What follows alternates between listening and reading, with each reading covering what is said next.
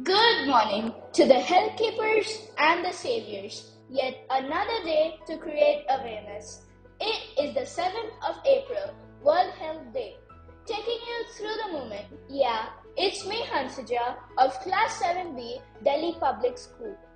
Well, we have only one planet and our health depends on it. Isn't this a fact? So, it's our health and our planet. You guessed it right. That's the theme of 2022, World Health Day. And now what are we doing about it? It's time to think deep.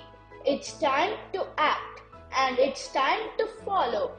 And then we can imagine a world with clean air, enough food and water to all.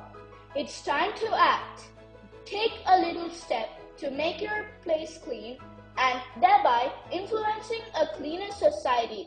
Well, the small steps will make a huge ripple to help and build a cleaner society. Well, it is not one day or one time effort. We should focus on our health and our planet's health as the continuous effort to create breathable and livable places. Pandemic has taught us many things and most importantly, how to fight crisis and can be sustained by creating a cleaner world?